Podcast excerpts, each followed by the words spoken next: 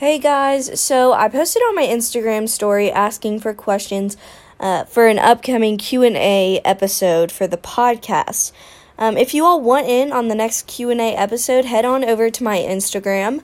My handle is at Megan C. Doyle. Um, and wait for an alert with the next Q&A episode. So you all asked, and now I'm answering. Um, the first question somebody asked was, What do I want to do career wise? Um, that's a really tough question because I'm only a sophomore in high school, but I'll try to answer it the best I can. Um, I love math and science. I'm not a big English history girl. Uh, but one thing that I've had ruled out for a really, really long time has been uh, the medical field because I have a vasovagal response to fainting. So, pretty much what that means is like if I see someone pass out, I pass out as well. So uh, that's fun. but specifically with science, I really like chemistry. So something that I've been thinking about a lot is chemical engineering. So that's kind of what I'm thinking about right now, but it definitely could change. The next question is What's my favorite way to relieve stress? Now, if you know me just a little bit, you know that I love to collect candles. I probably have like 20.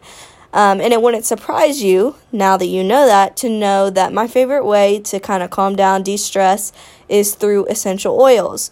Um, so, whenever I'm really stressed out, I use lavender, peppermint, eucalyptus, something like that in my essential oil diffuser, and it really does help me calm down. Uh, and another thing that I'd really, um, I really like to do, and I'd suggest to you as well, is finding something creative to do, whether that be painting, playing an instrument, drawing, um, anything like that. Something creative to kind of get your mind uh, going in that creative area. Um, so set down the homework and do something creative. Uh, those would be my two biggest tips.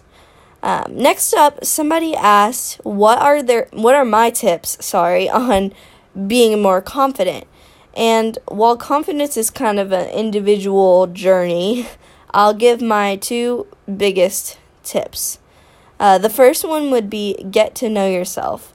Now, you're probably thinking, like, what the heck is that supposed to mean? I live with myself every day, pretty sure I know enough about me. And while that might be the case, um, acknowledging your self thoughts is really important. Um, I definitely recommend keeping a journal and documenting your positive and negative thoughts. Um, so, like, I love my hair what am I going to do to kind of like make that love go all over my body? And I hate my smile. I really don't like my smile. Why don't I like it? And what am I going to do to make my make me love my smile? You know, like things like that um, being more aware of your thoughts really helps you to kind of point out where you need work.